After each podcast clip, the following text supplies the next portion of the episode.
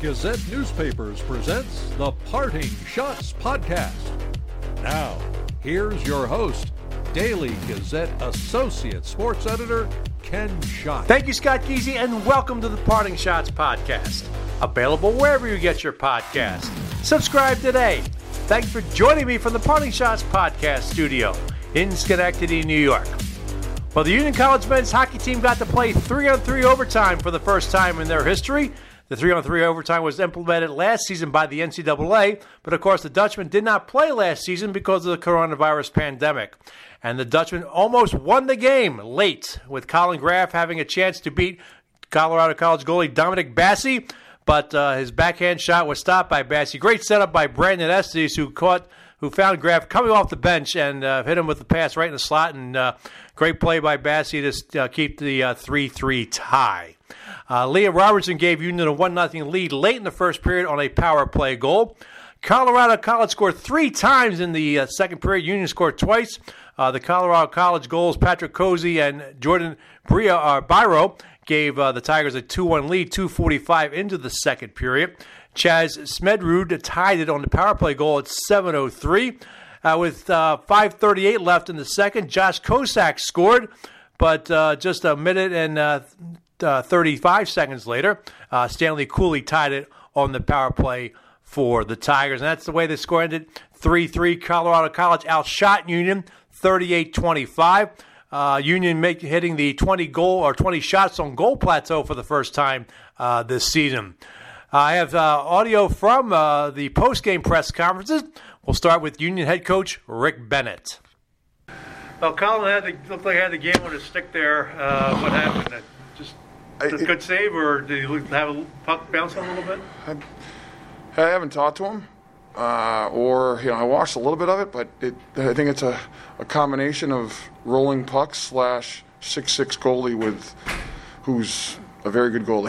I think it's perfect play. I mean, Estes waits for him to come off the bench, and it's like that was the perfect play. Well, it was the the pass that made it was uh, Gabe Seeger's pass over to to Estes, and that's just put a nice one touch on it.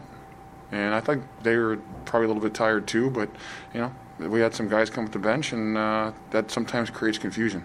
So, what did you think of your first experience with the three on three? I, I liked it. I think it's entertaining. Um, obviously, is the way the game is is I shouldn't say is going because it's been gone that way for for a while now. So I I think that's a great probably a great question for the players and even the you know the people who you know could come to the games. Does this change the strategy for you, uh, as opposed to doing during the uh, regulation? Yeah, you. Yeah, I mean, obviously you got to be. You need guys that can play the game, you know, to 200 feet you know, and you always felt that, you know, four on four, three on three, you got to be, you have to have, be a smart hockey player. Uh, power play, two goals, both tip-ins tonight. Uh, is that something you guys work on in practice? Yeah, it's something that's been a, a mainstay of this program. So we're just trying to build build upon it, and tonight worked in our favor, which was great to see. Yeah. Uh, your overall thoughts on the weekend? I mean, you come out with a win and a tie after uh, you know, t- tough losses last weekend in New Hampshire. So, are you encouraged right now? I mean, we're, we're encouraged in the fact, and I say we, our staff, the fact that we're better this week than we were last week, and that to me is is growth in a positive direction. And I, I th- were we, you know, I, I thought the second night outside the first period, I thought we were solid I really, I really do, and we we kept getting stronger, and I like that, and that's, you know, that's just a, you know, tributes to them as players.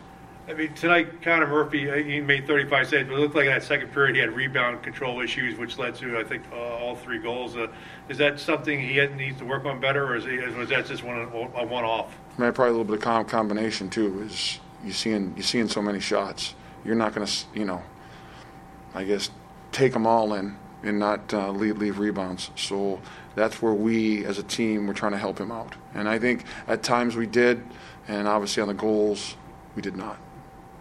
Uh, Shearer did not play tonight. Was he a coach's decision or the league? Or the league?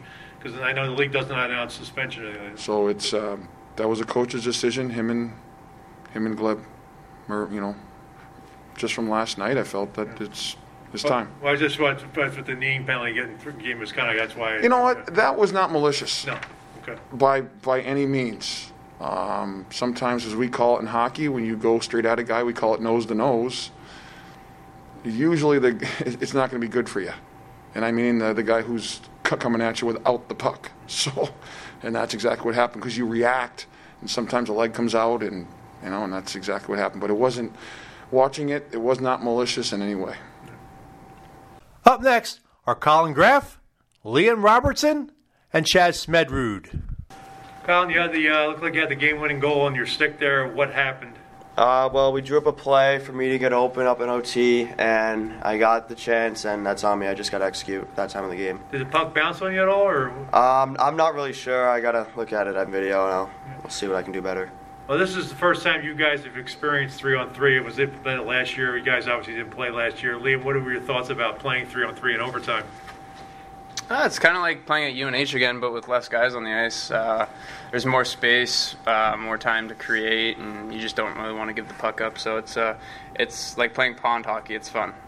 Did you you guys practice that at all, uh, Chaz? I'll ask you that. Uh, I don't know if we have practiced it this year. We simulated a little bit, like half ice type scenarios, but I remember like my freshman year, we practiced that a good amount. Like once we're getting into the conference games and overtime, like we worked on it a lot. But I don't think we have practiced that this year yet.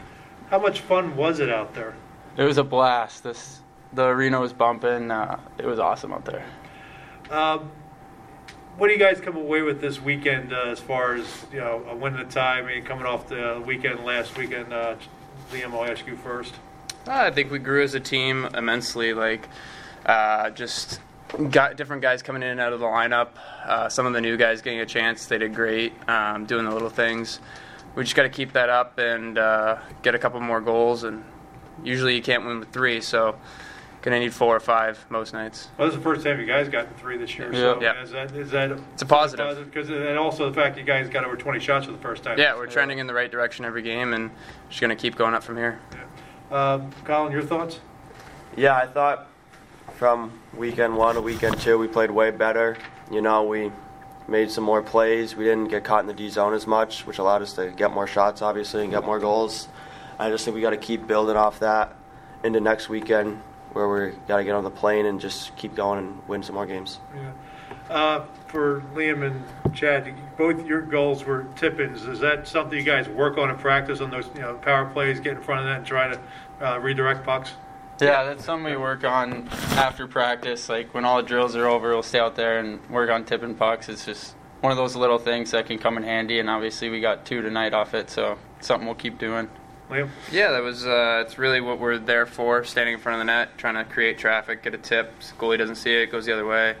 Um, it's what we're doing out there, and we just we executed pretty good today. And of course, uh, once again, we wrap things up with former Union College goaltender Kris Mayotte, who is in his first season as head coach of Colorado College, and he got a little emotional toward the end of the uh, press conference.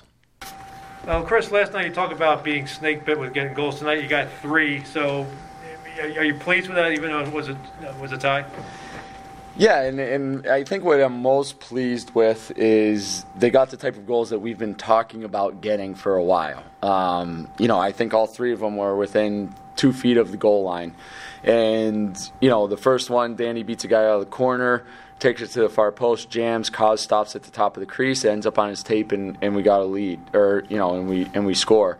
Um, and then same on the power play, you know, Biro follows one up, and it's bouncing around, and there's a rugby scrum going on in the crease, and and we found a way to get our stick on it and get it in, and then Cooley the same thing. I think Cooley had he was the third guy to get in there, you know, and, and finally put it in.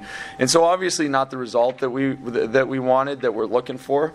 Um, but I thought our uh, our our work ethic, our attention to detail, um, and our execution and what we're what how we thought we were going to be successful was was good. What about the save by Basse there at the end uh, keep the tie?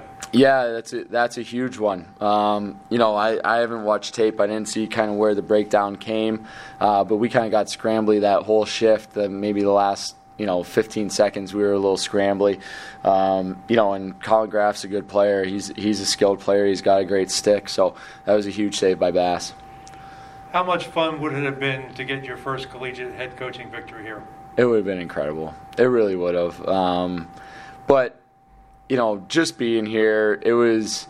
You talk about full circle, man. I mean, it was. This place is special, and it's really it's really important to me. And you know, it was it was a blast to come here and and, and coach. It really was. Was it emotional? Yeah, of course. Yeah, of course. Um, you know, this place changed my life, and you know, there's a lot of people here who had a big hand in that.